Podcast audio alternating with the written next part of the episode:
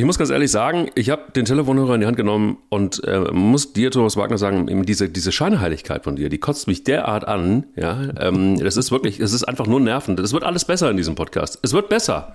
Es wird besser. Und die Leute, die hier arbeiten in diesem Podcast, das will ich Ihnen auch mal sagen, Herr Wagner, ähm, die leben besser. Ja, ja, Herr Kleis, Sie sollten, Herr Kleis, Sie sollten sich als Botschafter dieses Podcasts, es ist ja klar, dass ja. Sie so sprechen, aber Sie sollten ja. sich doch mal ein bisschen breiter aufstellen, ne? Und, ein bisschen breiter äh, aufstellen, interessant. Ja, ja. ja. Ich habe Sie auch nicht mit äh, Schergen-Podcasts verglichen oder sowas, sondern mhm. das ist ja der erste Podcast, in dem eine WM stattfindet, ne? Also. Also wenn man den Telefonhörer in die Hand nimmt und in diesem Podcast anruft, dann finde ich, dann hat man vor allen Dingen eins, nämlich ganz dicke Eier. Wir brauchen Eier. Der Podcast mit Mike Kleiss und Thomas Wagner. Sag mal, ich habe doch Uli Hoeneß neulich noch irgendwie, also kurz bevor der angerufen hat, da habe ich ihn in Düsseldorf gesehen, irgendwie in einer Theke und dann hat er gesagt, alt, sagt die, sagt die Bedienung, ja sehe ich, aber was wollen Sie trinken? ähm, es ist, ähm, es ist irgendwie, was ist passiert mit ihm? Also saß er wieder irgendwie bei in irgendwo, irgendwo am, See oben und, und äh, hat eine Rot, Flasche Rotwein gehabt und, und, und hat bei Florian König angerufen. Eigentlich müssten wir mal Florian König anrufen und fragen, ob sie, ob sie, ob sie da irgendwie eine Weinlieferung einfach hinhaben an den, an den See oben. Ich, ich werde ihn fragen. Ich bin in zwei Wochen äh, zu Gast bei ihm und äh, dann werde ja. ich ihn fragen. Ähm, eigentlich ist das ja, es ist ja nichts Neues. Ich glaube, das hat Uli Hoeneß im Laufe seiner nun wirklich sehr erfolgreichen Funktionärskarriere äh, das ein oder andere Mal gemacht. Und das ist halt so auch sein Selbstverständnis, wie so Kommunikation abläuft. Er schaut sich was an. Äh, er hat noch die alte Festnetznummer von der Regie vom, vom Doppelpass ähm, am Flughafen in München und dann ruft er an. Und wenn Uli Hoeneß anruft, dann wird er natürlich sofort in die Sendung äh, durchgestellt Welt, ist natürlich für die Kollegen von Sport 1 und für Florian König ist das natürlich ein Glücksfall. Ähm, ich, äh, bevor wir gleich auf die Argumente vielleicht nochmal kurz eingehen, muss ich sagen, es ist das übliche Poltern. Er, er, wird ja dann laut, er überschlägt sich ein Stück weit und er versucht ja. den anderen einfach direkt so zu attackieren, dass das Publikum auf seiner Seite ist. ähm, inhaltlich muss ich sagen, dass ich von Andreas Rettich auch nicht alles immer toll finde und äh, er teilweise wirklich auch so ein bisschen dieses gute Image des guten Mannes mit anderen Gedanken hat. Also deshalb ist der Vorwurf der Scheinheiligkeit vielleicht nicht völlig aus der Luft gegriffen. Ich finde aber, dass Rettich gestern sehr stark reagiert reagiert hat und das Hönes dann, ja. das Hönes dann einfach auflegt, das gehört dann halt auch zu seiner Art der Kommunikation. Ich habe jetzt mal gepoltert, hier kommt das Krollen vom Tegernsee und dann lege ich den Hörer wieder auf. Also war auf jeden Fall sehr interessant. Ich finde es Wahnsinn. Also, äh, oder, oder es ist gut geskriptet. Man, man, man denkt ja mittlerweile, es ist Comedy irgendwie. Ne? Also selbst ja. Bülent Schälern könnte das nicht besser performen auf der Bühne. Äh, auch Mickey Beisenherz und die und und und und, und Nöcker und äh, Fußball MLL könnte das nicht besser performen. Es ist einfach, es ist einfach Wahnsinn. Also es, es gibt es da mittlerweile, gibt es ein Skript, gibt es einen Autor? Ist Mickey Beisenherz vielleicht einfach derjenige, der äh, äh welche, der ähm, äh, schreibt irgendwie ähm, mittlerweile schon irgendwie die, die, die Telefonanrufe von Uli Hoeneß? Könnte ja sein ich, ich weiß nicht, ich finde es so interessant, äh, vielleicht wäre das auch an dich mal die Frage, weil ich das ja so gerne mit dir so als Kommunikationsexperten noch bespreche. Als er damals ähm, aus dem Gefängnis rauskam, äh, war er ja eine Zeit lang wirklich sehr, sehr ruhig und es haben sich ja auch alte Kontrahenten, haben sich ja eigentlich alle eher positiv über ihn geäußert. Also zum Beispiel Willy Lemke, der hat dann verzichtet, äh, da irgendwie Öl ins Feuer zu gießen, auch Christoph Daum und sowas und man hatte so ein bisschen das Gefühl, er ist geläutert.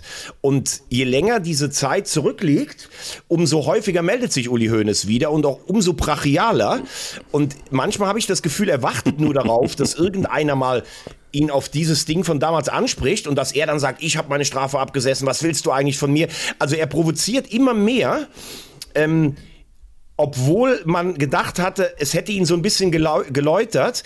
Ich habe aber auch das Gefühl, dass selbst viele Bayern-Fans mittlerweile sagen, naja, Uli Hoeneß ist der Mann und das stimmt ja auch. Also alles, was Bayern heute ist, ähm, mit all seinen Erfolgen, aber auch vielleicht mit den Schattenseiten, das ist ja alles Uli Hoeneß. Also es ist ja ein Jahrhundertwerk, gar keine Frage. Aber ich habe das Gefühl, dass viele wirklich auch sagen, alles, was er dann zu solchen Sachen sagt, kann man auch nicht mehr ganz ernst nehmen. Es ist immer noch diese alte Poltermanie. Und wie gesagt, das ist auch übers Festnetz anrufen, Faxe bearbeiten. Das ist Unfassbar. halt alles so ein bisschen aus einer anderen, aus einer anderen Zeit. Äh, ja, ja, voll. Ich wusste gar nicht, dass, dass es noch Faxe gibt. Gibt es da überhaupt noch irgendwie einen, einen, einen Service für Faxgeräte? So bei ähm, Hewlett Packard? Gibt es da, gibt's da jemanden, der mit dem. Ja? Ich glaube, es gibt noch Faxgeräte. Aber es ist ja, glaube ich, auch so, äh, Uli Hoeneß hatte auch immer das, wenn du ihn, wenn du ihn angerufen hast ja. ähm, und wolltest einen Termin mit ihm ausmachen und es hat irgendwie nicht funktioniert oder du hattest irgendwie, ja, wir müssen in drei Wochen nochmal einen Termin ausmachen, dann hat er am Schluss immer gesagt, ja, sie melden sich. Also er hat nie von sich aus gesagt, ich rufe zurück, ja. sondern er hat immer gesagt, sie melden sich, damit auch niemand ihm vorwerfen kann, er hätte nicht zurückgerufen oder sowas. Aber eins muss man auch sagen, das gehört dann auch zur Fairness, wenn man mit ihm was ausgemacht hat, dann konnte man sich auch hundertprozentig darauf verlassen. Also das ja, gehört dann auch zu diesen Dingen, die vielleicht alt sind, aber die gut sind. Ich habe mal ähm, ähm, die Stimme von Bruce Willis gecastet.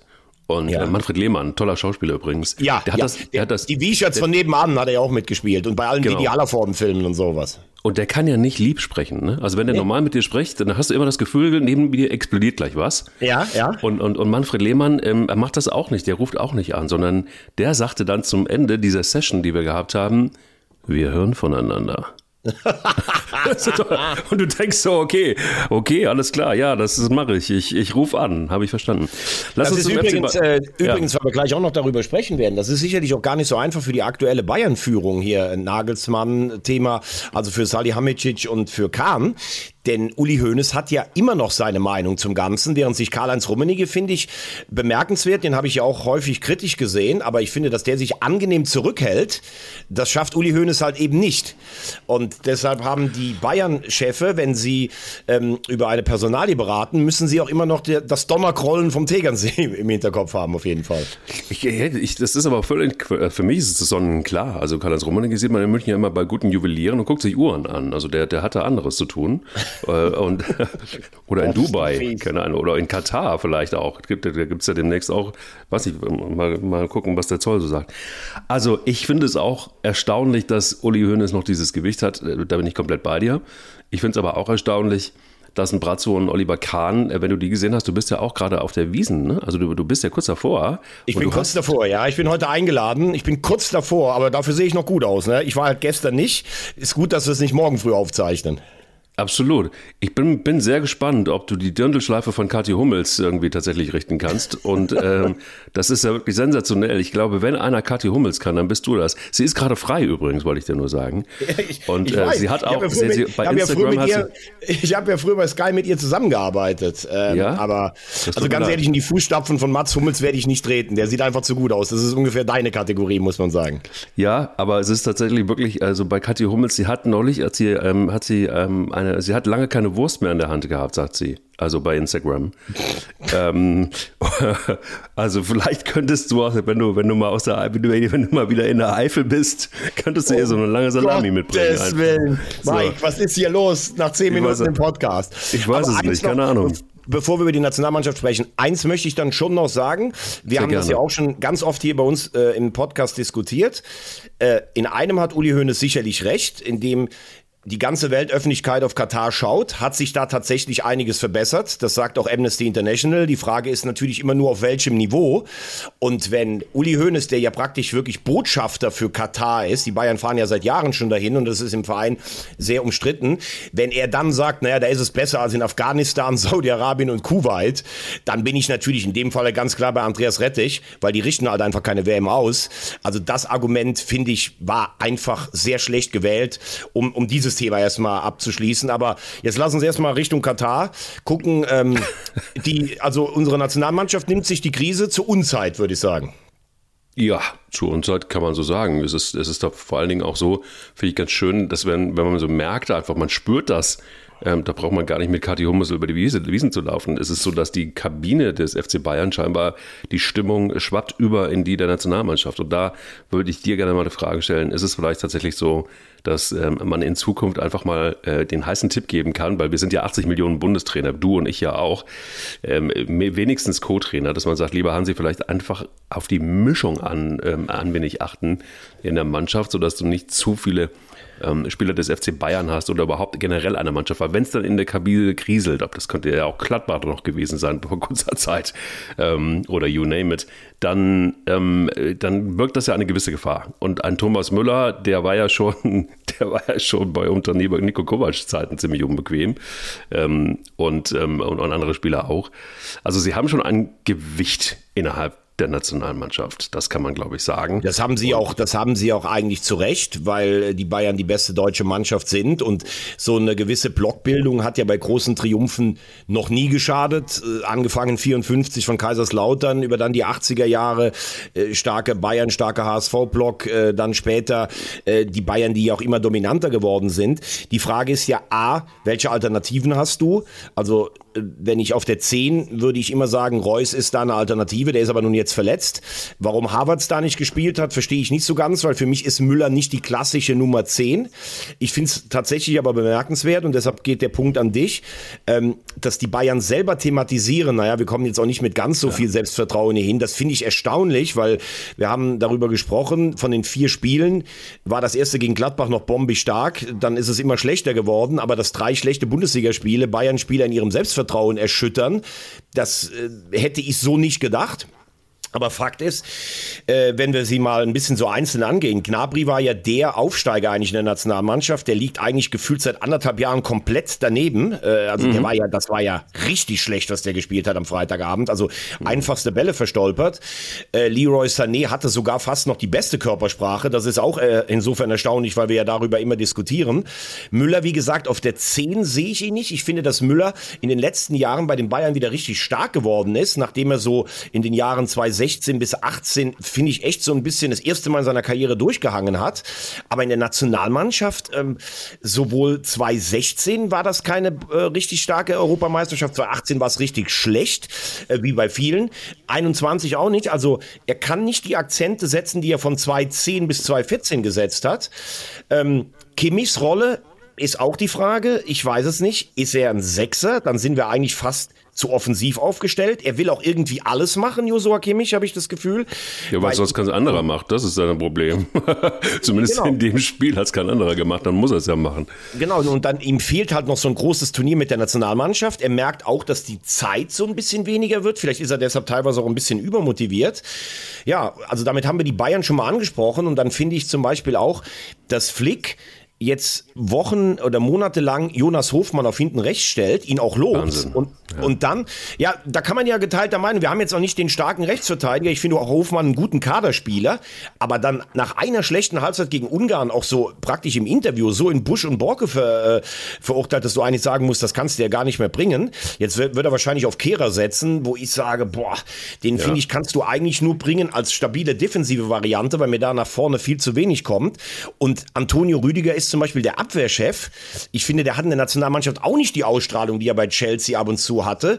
So komme ich dahin, dass viele Spieler Probleme haben. Und guck dir mal die linke Seite an. Raum haben wir auch gelobt hier. Aber das war auch überhaupt nichts. Seit seinem Wechsel nach Leipzig ist er völlig außer Form. Da verstehe ich dann nicht, warum Christian Günther von Freiburg, der eigentlich immer, da weißt du immer, was du bekommst, und der spielt eine ganz solide, starke Saison, warum der zumindest nicht unter den ersten beiden auf dieser Seite ist. Mhm. Ja, was mich, ich habe mir, hab mir die Frage gestellt, so ähm, haben wir da eine Mannschaft gesehen, die miteinander gespielt hat, oder waren das einzelne Spieler, die versucht haben, ihr, ihr Möglichstes zu tun und das war noch zu wenig? Also ich hatte nicht den Eindruck, ähm, dass ich dann eine Nationalmannschaft gesehen habe, die, die irgendwie miteinander kommuniziert hat, die irgendwie versucht haben, irgendwie ein Konzept und ein, ein, ein System durchzuspielen. Ähm, das habe ich überhaupt nicht, ich habe es überhaupt nicht erkennen können.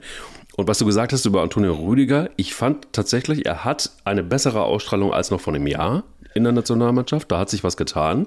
Vielleicht einfach auch nochmal jetzt der Wechsel, ähm, dass ihm das auch noch Selbstbewusstsein gegeben hat. Ich bin aber auch bei dir. Ich, ähm, ich, ich, ich habe kein Gefühl zur deutschen Nationalmannschaft im Moment. Also es sind tatsächlich wirklich so ein Thomas Müller. Da habe ich gefühlt in den Eindruck, okay, der kümmert sich mehr um seine Pferde gerade und äh, guckt, dass der Hafer äh, billig ist. Aber irgendwie habe ich den Eindruck, der ist auch jetzt über den Zenit langsam rüber. Also wo sind jetzt die neuen Thomas Müllers? Wo sind die neuen äh, Gündogans zum Beispiel auch. Äh, Im Grunde genommen einfach nur noch ein Abziehbild seiner selbst. Also ich meine, das, was Gündogan, fand ich immer ein bisschen overrated. Keine Ahnung, also ähnlich wie uns beide. Ähm, da, da jubeln sie ja auch immer und sagen so geile Typen, super Typen. Ähm, Nationalmannschaft äh, auf jeden Fall und wir freuen uns drüber, aber so richtig sind wir Der da auch noch ist, nicht angekommen. Der Lack ist aber, aber ich finde, äh, auch das finde ich ein sehr gut, also ich muss dich echt loben heute in den ersten 17 Minuten. Das ist ja bärenstark, was du hier anbietest, wo Ja, du sagst, danke, du bist so danke. müde. Ja, weil, weil Gündogan, alt. ist, zum- Gündogan ist zum Beispiel auch ein gutes Beispiel. Ich meine, Gündogan ist Kapitän von Manchester City, der wahrscheinlich im Moment besten Mannschaft auf der Welt. Das wirst du ja, auch nicht, weil du nur ein netter Kerl bist und in der Kabine da einfach den anderen nicht die Socken versteckst oder sowas. Aber äh, für Gündogan ist meiner Meinung nach noch nie eine richtige Rolle oder ein richtiger Status in der Nationalmannschaft gefunden worden. Also ich kann mich an kein einziges Länderspiel erinnern oder ein wichtiges Spiel, wo ich gedacht habe, boah, das ist ein Spiel, das hat Gündogan mit seinen äh, strategischen Fähigkeiten alleine entschieden. Und wenn wir dann alles mal durchgehen, gut, Torwart haben wir kein Problem, da haben wir eigentlich drei Weltklasse-Keeper hinten drin. Ähm, Innenverteidigung, sage ich mal, wenn sie mit, mit Rüdiger spielt und dann wahrscheinlich Süle oder Schlotterbeck, dann sage ich, das ist okay. Wobei mir habe ich gesagt Ausstrahlung, aber dann haben wir die beiden Außenpositionen, die haben wir besprochen. Auf der 6 liegt es, glaube ich, eher an der Balance, denn dass Kimmich und Gündogan eigentlich Weltklasse-Spieler sind, da gibt's ja auch keine Diskussion drüber. Und dann vorne der Bayern-Block, der völlig daneben liegt, plus und das ist ja das große Problem, was ich seit Yogi Löw bemängel. Wir haben halt überhaupt gar keinen Mittelstürmer. Ähm, also Timo Werner, dieser schnelle Mann, den du, den du schicken, oh, den du schicken kannst, da fällt mir fast die Kaffeetasse hier runter. Der übrigens, den ich auch nicht so schlecht sehe, wie er manchmal gemacht wird, aber er ist eben kein klassischer Neuner. Und du siehst ja schon die ganze Verzweiflung der, äh, der, äh, der Leute, wenn jetzt gesagt wird, sollen wir nicht Füllkrug mitnehmen? Äh, ich will gar nichts gegen Füll, Füllkrug sagen. Das ist ein Spieler, wenn der fit ist, ist das ein guter Bundesligaspieler. Und vielleicht würde ich ihn sogar mitnehmen. Mein Argument, das habe ich dir ja letztes Mal gesagt, ist, wir dürfen ja dieses Mal 26 Spieler mitnehmen. Da kannst du auch, finde ich, ein oder zwei Spieler mitnehmen, die vielleicht erst im Laufe des Turnieres fit werden, plus einen, den du einfach, okay, 70. Minute, du liegst im K.O.-Spiel zurück, du brauchst vorne einen, der mal ein Kopfballtor machen kann. Warum nicht Füllkrug mitnehmen zum Beispiel? Weil uns fehlt ja auch diese Option als Zielspieler mit Flanken was zu machen. Wen sollen die denn mit Flanken bedienen? Werner, ist gefühlt 1,75, das ist sicherlich kein Kopfballspieler, ne? Und in der Kreativzentrale, da brauchen wir halt eigentlich meiner Meinung nach, ich würde Havertz eigentlich immer spielen lassen. Ich finde, der hat halt dieses Besondere. Ähm, und äh, ja, wenn, du der Havertz nicht spielen lässt, ja, dann haben wir es mit Müller auf der 10 versucht. Klar, Müller muss eigentlich in der Form, die er bei den Bayern hat, auch immer spielen. Dann haben wir einen Wirtz noch. Da ist die Frage, kannst du den Jungen mitnehmen? Der hat dann ein halbes Jahr, sieben Monate kein Fußball gespielt. Was ist mit Reus? Wann kommt der zurück? Wie schwer ist diese Bänderverletzung? Ähm, ja, aber es ist noch viel Stückwerk. Und das Einzige, was eigentlich Hoffnung gibt, ist meiner Meinung nach, dass ich jetzt kaum eine Mannschaft sehe von den Favoriten, die alles in Grund und Boden spielt, sondern wenn wir einen guten Lauf haben, das brauchst du bei einem Turnier ja immer, dann können wir sogar Weltmeister werden. Obwohl das natürlich nach einem Spiel wie nach dem Freitagabend sich eigentlich lächerlich anhört, weil wir gegen Ungarn, die im Weltvergleich wieder aufgehört haben, die äh, aufgeholt haben, die auch ein tolles Tor gemacht haben durch Choloy, die sich vielleicht sogar für die für das Finalturnier der Nations League qualifizieren. Glückwunsch äh, an die Ungarn. Aber das ist ja eigentlich eine gut geordnete, aber dennoch biedere Kreativmannschaft und dass wir gegen die verdient verlieren, das ist schon ein Alarmzeichen, muss man sagen. Können wir nicht, äh, können wir nicht äh, Geraldo Becker einbürgern? Ja. Ja, aber Geraldo Becker wäre ja auch ein Spieler. So, so ein Spielertyp ist ja eigentlich Timo Werner. Timo Werner ist ja ein Spieler, Ja, wenn du Pressing machst mit Schnelligkeit, das ist ja Becker auch. Du meinst jetzt die Torquote. Aber Genau. ganz ehrlich, dass ein Land, das so überragende Mittelstürmer hervorgebracht hat, wie Gerd Müller, den Gottvater von allem, Ja. wie ein Klaus Fischer, ein Horst Rubesch, ein, äh, ein Miroslav Klose, das kann doch nicht wahr sein, dass wir seit Jahren ohne Neun in der Nationalmannschaft spielen. Das fing ja damals schon damit an, dass, dass Jogi Löw immer ähm, Stefan Kiesling ein- und wieder ausgeladen hat. Der hat zwar jedes Jahr zwischen 15 und 20 Tore gemacht, aber der kam sich immer vor wie das sechste Rad am Wagen. Und äh, ja, er wollte immer wie die Spanier spielen, Tiki-Taka. Aber die Spanier haben mittlerweile Ja. wieder Mittelstürmer. Wir haben, wir haben keine. Ich, das ist etwas, was mich wirklich stört, muss ich ehrlich sagen. Ja, aber wollte gerade sagen, das ist ja Folklore. Das ist ja irgendwie noch aus einer Zeit, wo wir andere Bundeskanzler gehabt haben. Ja gut, dann, da hatten wir aber mit Rubesch noch einen richtigen Oder? Mittelstürmer zum Beispiel. Ja, mit gut, okay. Ja. Das ist eine andere Zeit gewesen. Ja. Und insofern, also da, da, war, da war Uli Hoeneß noch quasi im Saft. Und, ähm, Ja, genau, der hat angerufen beim Bundestrainer. Hat angerufen und hatte ein Faxgerät und, und, und äh, hat gesagt, äh, ja, sie melden sich. Ähm, Was machen wir damit? Also was fangen wir damit an? Also beziehungsweise eine Frage habe ich noch. Wie kommt man auf die glorreiche Idee, Musiala so spät einzuwechseln? Das war für mich tatsächlich wirklich ein Motor, wo ich gesagt habe, so, also wenn, wenn jemand jetzt noch helfen kann und das, also ich habe nicht verstanden, dass er nicht in der Startaufstellung steht, das habe ich überhaupt nicht verstanden. Tut mir leid, aber da fehlt mir komplett der Horizont. Vielleicht ist es aber auch so, dass ich mit meinem gefährlichen Fußballhalbwissen irgendwie eher mit Kathi Hummels auf der Wiesen äh, rumturne und Salamis äh, esse. Ähm, keine Ahnung, aber das ist, es ist für mich äh, totales Fragezeichen im Kopf. Warum bringst du ja. den dann irgendwann? Irgendwann. Also da bin ich äh, vollkommen bei dir. Ich verstehe es auch nicht, äh, weil Musiala sowohl bei den Bayern als auch in der Nationalmannschaft gefühlt der beste Mann im Moment ist. Äh, da zieht auch für mich das Argument nicht, du musst einen jungen Mann schützen, Belastungssteuerung. Wir sind noch am Anfang einer Saison. Ähm, auch bei Bayern, dass er da nicht immer spielt, verstehe ich nicht. Er ist einfach eine Augenweide. Und bei Musiala, glaube ich, besteht auch nicht der, ähm, der Grund, also ich kenne ja auch mal ein oder zwei Bayern-Spieler, mit denen man sich mal unterhält, die sagen alle, der ist sowas von lernwillig. Also es gibt ja Talente, die kommen dann und plötzlich heben die ab. Das ist bei ihm überhaupt nicht ja. der Fall. Ich ja. habe auch damals nicht verstanden, warum Löw ihn in, zum Beispiel in Wembley im Achtelfinale gegen England erst, glaube ich, eine 92. Minute gebracht hat. Also weil gerade auch so viele Kreative fehlen, ich habe es ja gerade aufgezählt, muss genau. Musiala für mich immer spielen. Ja, und was machen wir damit? Du hast heute Abend das vorletzte Spiel. Ich meine, das letzte Länderspiel vor der WM im Oman, das ist ja keine richtige Standardbestimmung, das ist nur ein bisschen äh, Bewegungstherapie. Äh, die Engländer sind auch völlig angenockt, die sind sogar abgestiegen. Äh, können wir gleich auch nochmal gucken über die anderen Mitfavoriten. Ähm, wir, wir werden wahrscheinlich heute ein achtbares Ergebnis uns holen, vielleicht ein bisschen Selbstvertrauen zurück. Natürlich spielt sich auch alles vor der WM ein, aber ich denke schon, dass es so ist. Wir haben nicht ganz die individuelle Klasse einer WM-Mannschaft von 2014 oder von 90. Diese Mannschaft muss in den Lauf kommen. Dann hast du sehr viele Spieler, die zwischen internationaler und Weltklasse sind. Aber es gibt im Moment für meinen Dafürhalten zu viele Baustellen. Außenverteidigerpositionen, Sechser, Kreativität vorne. Aber trotzdem, und damit sind wir dann vielleicht beim nächsten Thema, guck dir die üblichen genannten Favoriten an zum Beispiel die Engländer, das verstehe ich gar nicht, weil unter Southgate, Vierter bei der WM, Dritter in der Nations League, Zweiter bei der EM, war für mich, von einem halben Jahr hätte ich gesagt, einer der ganz großen Mitfavoriten, weil ich finde, er hatte das gut im Griff. Die haben Spieler wie Bellingham, wie Sancho, die standen hinten relativ solide. Die haben einen mit, mit Sterling, mit Kane, was haben die alles für Stürmer da? Ähm, aber da scheint im Moment auch nichts zu laufen und da siehst du dann auch, du experimentierst in irgendeinem Länderspiel, verlierst dieses Spiel, dann gewinnst du das nächste nicht zu Hause, dann kriegst du 0-4 von den Ungarn einen übergebraten und plötzlich bist du abgestiegen und alle fallen über die Schere. Das geht auch ganz schnell, haben wir ja bei den Bayern letzte Woche erklärt. Du gewinnst mal zwei Spiele nicht, dann hat der Gegner plötzlich keinen Respekt mehr. Ja, so kannst du über die Engländer reden. Guck dir die Holländer an, die sind gestern ins Finalturnier eingezogen, gegen die Belgier, die ja auch immer so ein bisschen gehandelt werden. Übrigens Belgien oder Kroatien dann unser Achtelfinalgegner, wenn wir in unserer Gruppe weiterkommen. Beides sind Mannschaften, die man sicher nicht im Vorbeigehen schlägt. Ja, die Niederländer sind relativ stabil unter von Gaal. Mir fehlt aber auch so dieser ganz große Glanz. Die Spanier verlieren zu Hause gegen die Schweiz. Bei den Spaniern ist auch seit Jahren eigentlich dieses Ding immer dominant Fußball spielen, aber die haben Probleme mit der Chancenverwertung. So, da haben wir die üblichen Verdächtigen in Europa fast schon abgegrast. Wir machen im Moment fast noch die Argentinier und Brasilianer den stabilsten Eindruck äh, Argentinien, weil sie eben übrigens letztes Jahr die Copa gewonnen haben. Also dieses Trauma der Messi-Generation, wir können keinen Titel gewinnen, ist weg. Und die Brasilianer natürlich mit dem Fundus an Einzelspielern auch. Also Strich drunter, es gibt nicht den großen Favoriten. Das ist das, was für Deutschland gut ist, weil auch keiner sich so richtig in Form spielt. Aber zu warten, dass die anderen auch nicht in Form kommen, das kann es dann letztlich auch nicht sein. Sag mal, ähm, ich könnte mir gut vorstellen, dass es ähm, ein totales Desaster wird gegen England heute, dass die Engländer, weil sie sowieso nichts mehr zu gewinnen haben, tatsächlich richtig aufdrehen und auch ein Jude Bellingham äh, mal wieder zur Höchstform aufläuft, äh, wenn er dann gegen die Teamkollegen spielt.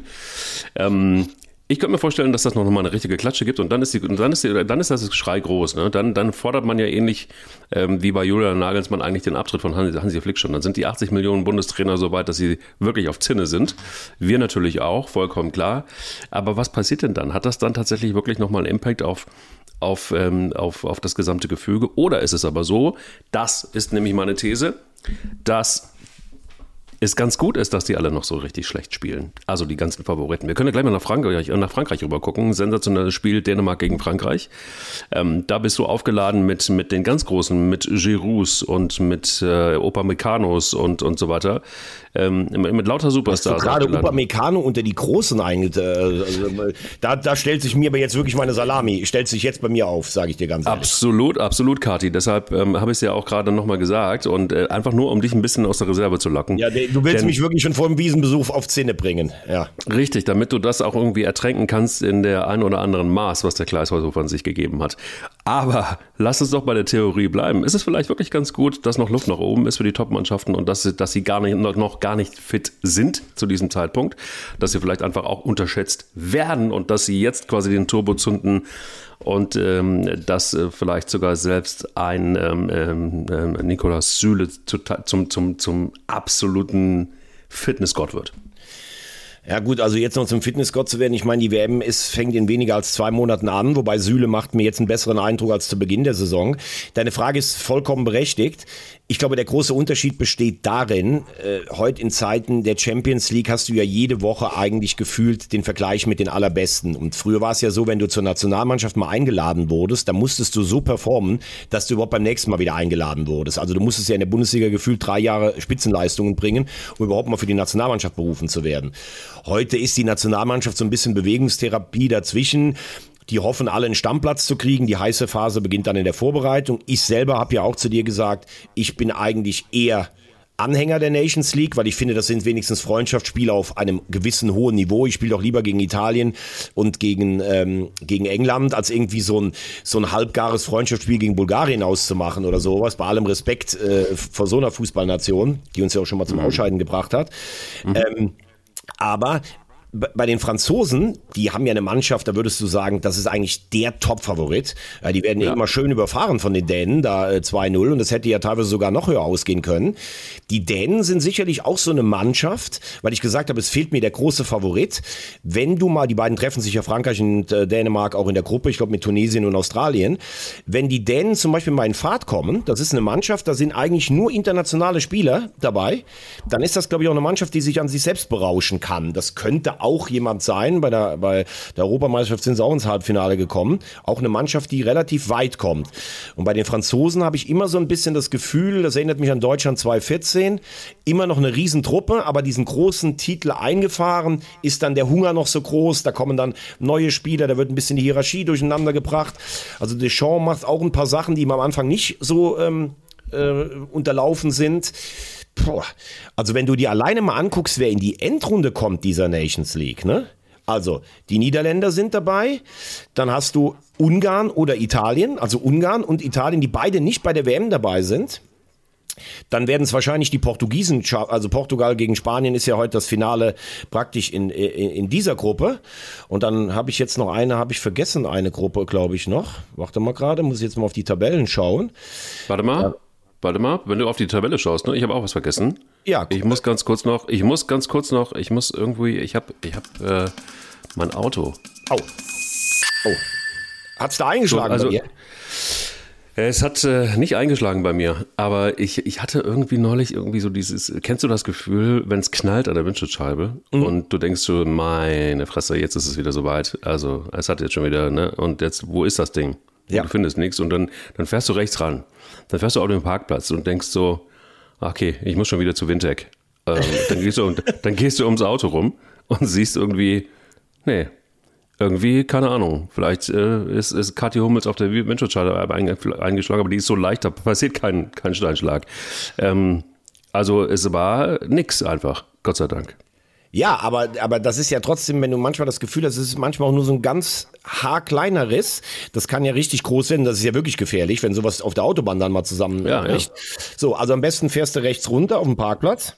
Mhm. Rufst ab bei einem der 300 Shops, www.wintech.de. Mhm. Dann kommt jemand, holt dich einfach ab, bringt dir, stellt dir ein neues Auto direkt dahin, du kannst weiterfahren. Oder du schaffst es noch bis zur nächsten Wintech-Werkstatt und da wird dir direkt äh, geholfen, beziehungsweise ein Ersatzwagen zur Verfügung gestellt. Ähm, das alles mit so einem Spezialharz. Ähm, ich muss ganz ehrlich sagen, das ist ja so eine Sache. Wenn ich normalerweise sagen würde, ich hole meine Kiste Tegernseher beim Getränkeshop meines Vertrauens ums Eck, da gehe ich gerne hin. Ich gehe ja nicht gerne eine Fensterscheibe ähm, auswechseln lassen, weil es ja immer irgendwie auch ein bisschen mit was Blödem zusammenhängt. Aber wenn, ja. dann will ich unbedingt zur Wintec. Absolut. Und, und, und, und jetzt kann man sagen, Thomas Wagner, ne? also, wenn du von München, vom, vom Hauptbahnhof mit dem Auto äh, quasi zum Flughafen äh, mit der Windschutzscheibe und ja, ja, Herr Stoiber, Herr Stoiber, ja. Herr Stoiber, bitte beruhigen Sie sich, beruhigen Sie sich. www.windtech.de und äh, schon ist der Stoiber wieder geritzt. So sieht's aus. Genau, und in der Zwischenzeit habe ich nämlich das Ganze genutzt, ja, die Kroaten, ähm, die halt zum Finalturnier fahren, weil sie gestern in Österreich gewonnen haben. Unsere Nachbarn Felix Austria steigen leider ab nach gutem Beginn. Also Kroatien auch beim Finalturnier. Also hast du Holland, Kroatien, Ungarn und ähm, vielleicht... Ähm, äh, vielleicht äh, Portugal, dann würdest du jetzt auch nicht sagen, ja, da würdest du fragen, wo sind denn die Franzosen, wo sind die Spanier, wo sind die Deutschen? Also das spricht ja auch einfach dafür, dass äh, die, die Spitze zusammengerückt ist und vielleicht gibt's auch einen Außenseiter-Sieg. Wir haben ja auch gesagt, dadurch, dass die WM im November startet, sind die Mannschaften noch, noch nicht so überspielt. Ich bin mal gespannt. Lass uns aber eins noch ähm, ganz kurz in die Bundesliga reingucken. Natürlich sagen da noch viele, boah, müsst ihr immer über die sprechen, aber wenn du, wenn die Aktualität, wenn die Aktualität einfach nun mal so ist. Wie siehst du die Rolle von ähm, Julian Nagelsmann? Also es wird ja eigentlich in jeder großen Boulevardzeitung wird jetzt jeden Tag berichtet, wie reagiert er in der Krise. Ich meine, er kann jetzt relativ wenig machen, die Nationalspieler sind weg. Ähm, aus meinem, aus meinem Blickwinkel nur eine Sache.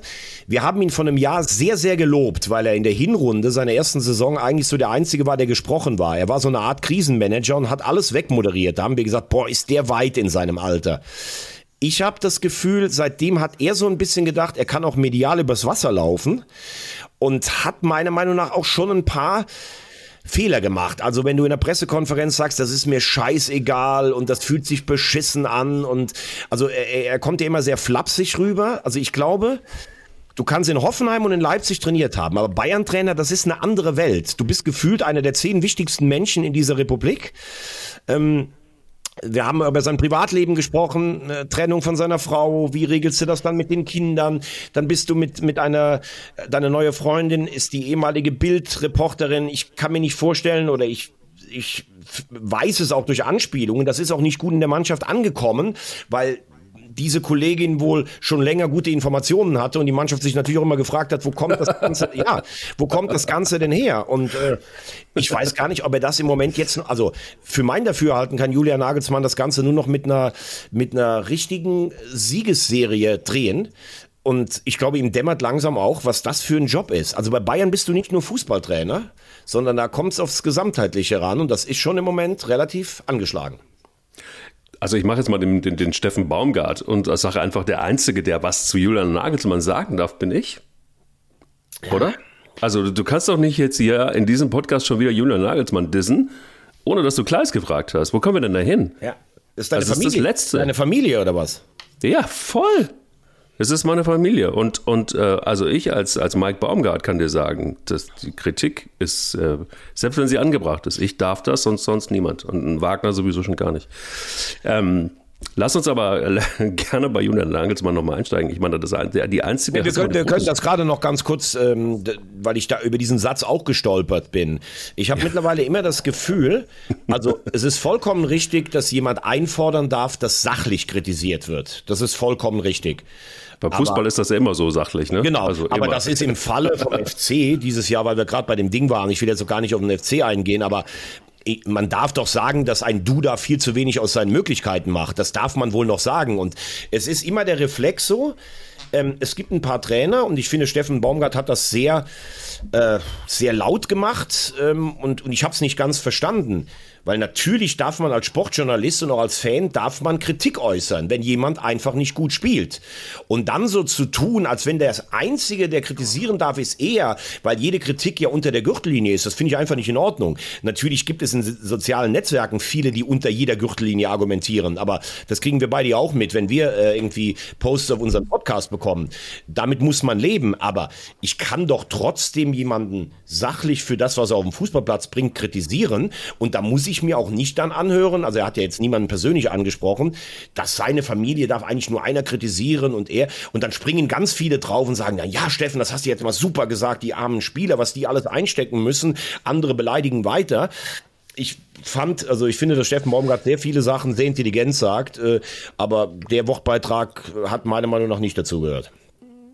Fand ich auch. Also man muss vor allen Dingen einfach mal die Kirche im Dorf lassen. Also diejenigen, die ihm seine, seine, seine, seine neue Luxusuhr bezahlen, die sind halt einfach unter anderem auch die Fans.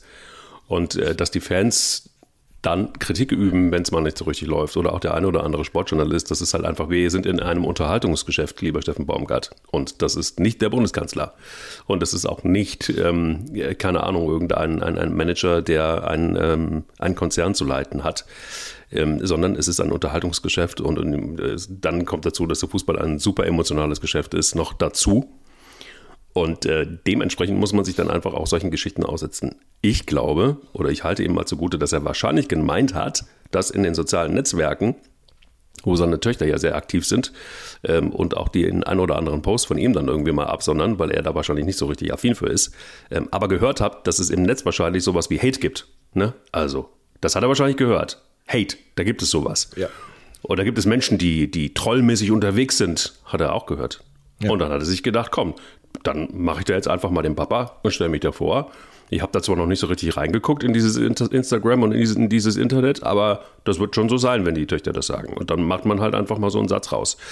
Das ist, glaube ich, etwas, wo man sagen muss, hm, okay, also wir leben halt einfach in einer digitalen Welt. Lieber Steffen Baumgart, so ist das. Und ähm, unter anderem ein Teil des Gehalts wird auch dafür bezahlt, dass man solche Sachen einfach aushält. So ist es mal. Das ist natürlich alles, was Hate im Netz angeht, eine Riesen, auf Deutsch gesagt, Scheiße ist und dass das da nicht hingehört. Ähm, und dass die ganzen Tastaturkrieger da sehr mutig werden und ihre Schutzschilder auslassen, das ist ja auch unbestritten. Aber ähm, vielleicht einfach mal ganz kurz auch mal die Kresse halten und gut kochen, gut essen, durchatmen und alles ist gut. So. Jetzt aber zu Julian Nagelsmann. Ja. Weißt du, was ich ganz komisch fand, wenn du dir die Bilder von der Wiesen anguckst, wo du ja auch bist jetzt äh, heute und ähm, die nächsten Tage? Nein, nein, ähm, ich bin nur heute da. Ach, nur heute, okay, alles klar. Dann wollen wir doch einfach mal die Maß als Brennglas benutzen und auf Julia Nagelsmann schauen. Und da ist es so, dass wenn du dir die Bilder anguckst, die einzige, die wirklich lächelt, ist die neue Freundin von Julia Nagelsmann ja. auf den Bildern. Ne? Also das ist wirklich die einzige. Frau Nagelsmann, äh, demnächst äh, Nagelsmann, wie auch immer, die ist diejenige, die wirklich gute Laune hat. Und ähm, das finde ich tatsächlich auch ein bisschen schwierig, weil ich finde, weißt du was, also dann bleibt doch einfach alle zu Hause. Dann lasst es doch einfach. Wenn ihr tatsächlich mit so einer Appearance dann auch aufschlagt und wenn du dann auch einen, einen, einen Brazzo anguckst, einen Oliver Kahn, die sind da, also das sind einfach so gequälte Fotos, wo ich denke, das will doch sowieso kein Minder. Also selbst wenn ich die Gala abonniert hätte, möchte ich diese Fotos doch gar nicht sehen. Ähm, es ist wirklich ein Trauerspiel. Und was ist passiert? Die, die, Bayern können aus eigener Kraft nicht mehr Meister werden. Das ist das Schöne. Und ähm, was, aber bitter, was aber bitter ist, ist einfach schlicht und ergreifend die Tatsache, es sind nur fünf Punkte, liebe Leute. Es ist einfach noch gar nichts passiert. Man muss die Kirche wirklich echt mal ein bisschen, ähnlich bei, wie bei Steffen Baumgart, kann man nur sagen, ein bisschen im Dorf lassen. Es ist doch noch gar nichts passiert. Man hat gegen Augsburg verloren. Ja, und? Man, äh, man, man hat eine scheiß Stimmung in der Mannschaft. Ja, und? Ist doch nicht das erste Mal. Lothar Matthäus ist auch jemand, der gerne mal einfach auch Dinge ausgeplaudert hat. Ähm, und der auch mal geplaudert hat, Dinge, die, die man vielleicht nicht einfach so äh, von sich gibt. Das gab es immer beim FC Bayern, weil es der FC Hollywood ist. Jetzt hat Julian Nagelsmann, uhuhuhu, die Ex-Bild-Boulevard-Berichterstatterin sich geangelt und ähm, so, wollen wir mal einfach gucken, wer in der Kabine schon mal mit irgendwelchen Mädels was hatte, wo ja, die anderen gesagt haben, finde ich scheiße? Aber Mike, eins ist ja auch klar, und ich glaube, damit können wir dann noch erstmal über Julian Nagelsmann die Diskussion abbrechen, weil ich glaube, die nächsten. Du hast mich ja gefragt. Du hast mich ja, gefragt. natürlich. Nein, nein, nein. Ich habe dich gefragt. Überhaupt. Ach, nein, äh, das war jetzt auch gar nicht gegen dich. Aber ich meine, letztlich mu muss er gegen Leverkusen und Dortmund liefern. Ich will nur damit sagen, es gibt Sponsorenverpflichtungen, auch auf die Wiesen zu gehen, aber ich bin bei dir. Also entweder ich sag's ab, weil die sportliche Situation so beschissen ist und dann erkläre ich das dem Sponsor, oder ich gehe hin und lächel zumindestens. Also wie du sagst, die sahen ja aus wie auf einer Trauer Trauerveranstaltung äh, auf Voll, dem Ding. ja. Und das Zweite, und das meinte ich eben damit, du kannst ja als Julian Nagelsmann sagen, bei mir läuft es vielleicht in der Ehe zu Hause nicht mehr. Und das ist trotzdem nicht so einfach mit Kindern jetzt. Das hat ja auch was damit zu tun. Du musst das mit den Kindern koordinieren, mit deiner Ex koordinieren und mit der neuen.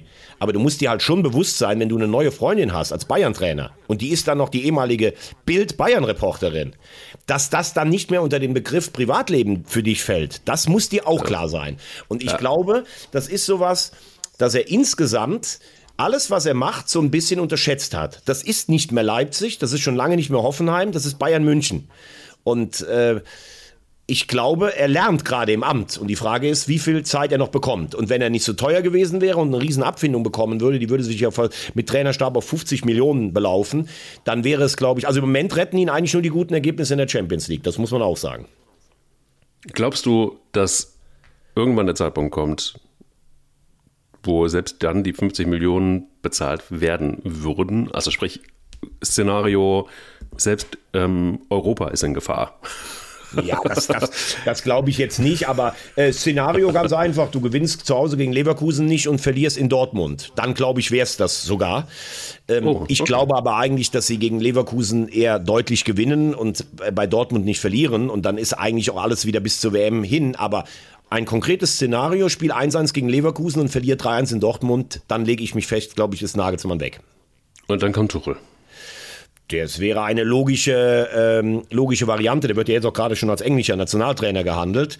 Karl-Heinz Rummenigge wollte ihn ja unbedingt zu den Bayern holen. Ich glaube, Salihamidzic und äh, Kahn sind noch nicht so davon überzeugt, aber ein Verein der europäischen Topklasse wie die Bayern muss sich mit einem Trainer der europäischen Topklasse wie Thomas Tuchel eigentlich immer beschäftigen.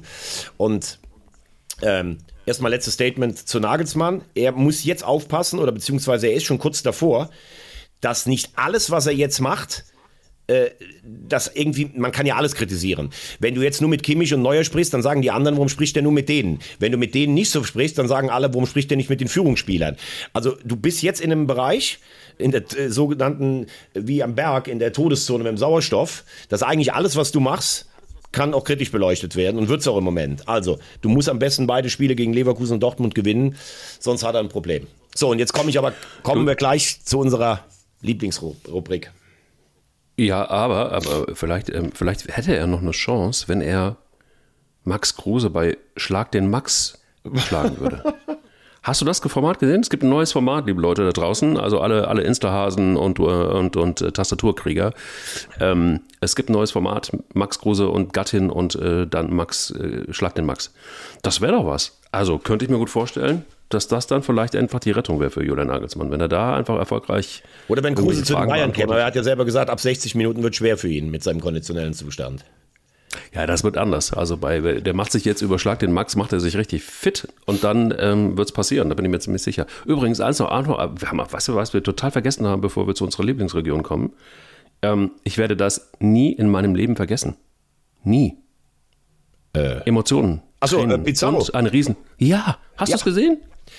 Nein, ich habe es nicht gesehen, weil wenn ich den Namen Claudio Pizarro höre, dann läuft es mir kalt den Rücken runter, weil der hat so viele Tore gegen den HSV geschossen, dass ich äh, das einfach nicht mehr hören kann.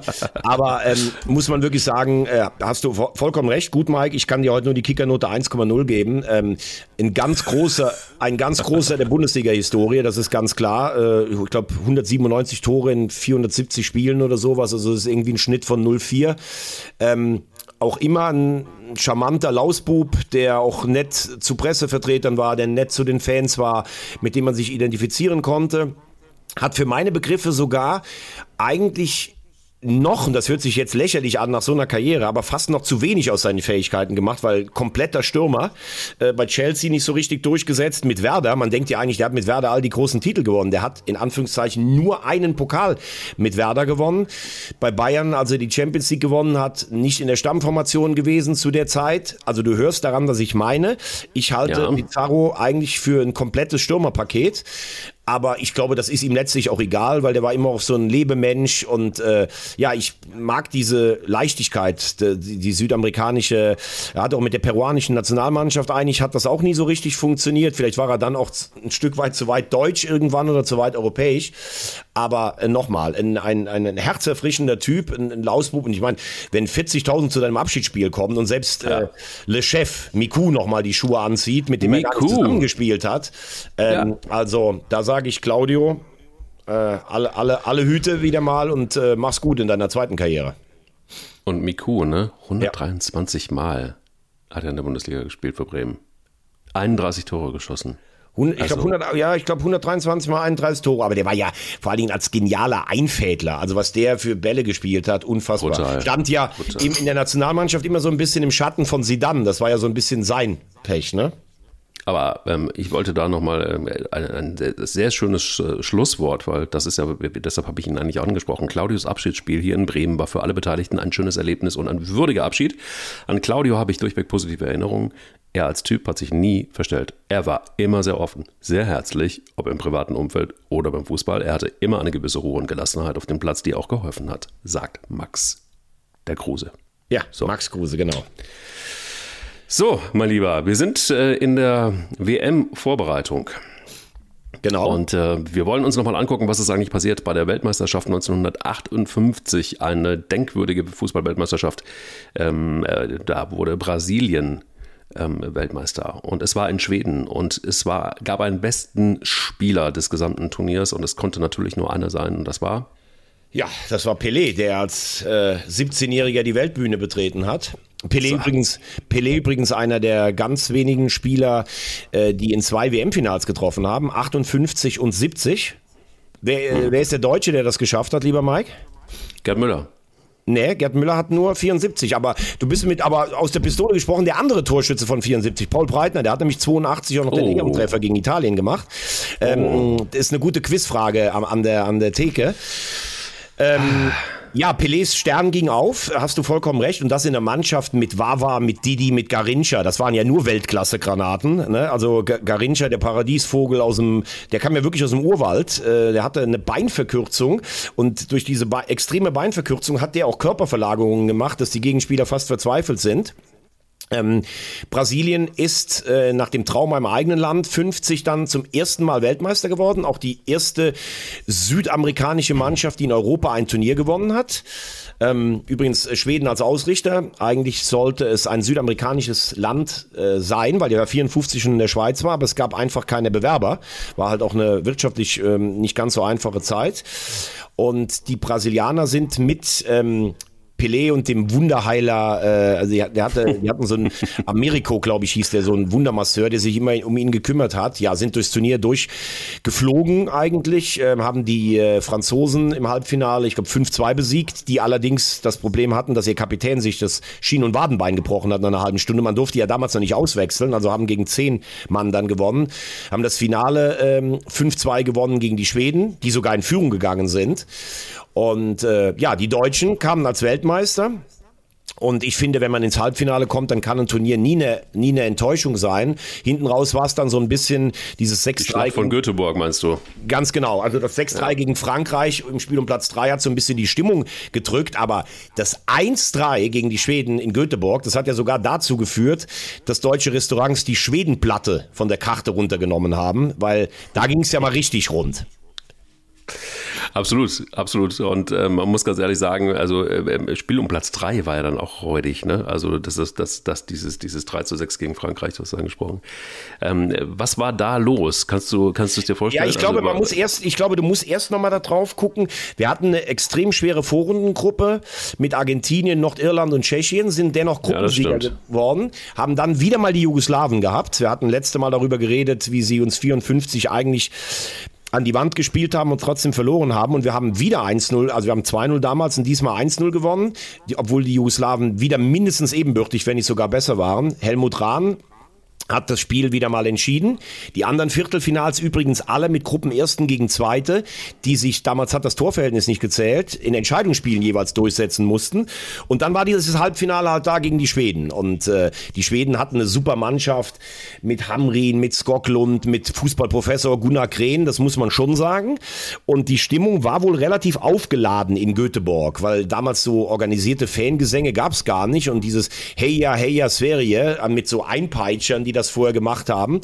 Ähm, es war wohl, ja, es wird beschrieben, ein Hexenkessel, manche sagen feindselig den Deutschen gegenüber, aber entscheidend war dann auch, dass Kurt Hamrin, das war jemand, der hat äh, in Italien gespielt, ein ganz abgezockter Typ, hat gegen Erich Juskowiak gespielt, der bis dato als der beste Abwehrspieler des Turniers galt. Ähm, Hamrin hat Juskowiak in dem Spiel teilweise echt schlecht aussehen lassen und hat ihn noch so lange provoziert, bis der sich zu einer Tätlichkeit hat hinreißen lassen. Und mit zehn Mann haben wir dann 3-1 verloren. Da kam dann noch dazu, dass jemand wie Gren, der hat, glaube ich, in seinem Leben zwei Tore geschossen und das Ding aus 30 Meter in den Winkel reingenagelt gegen Volksschullehrer Fritz Herkenrath.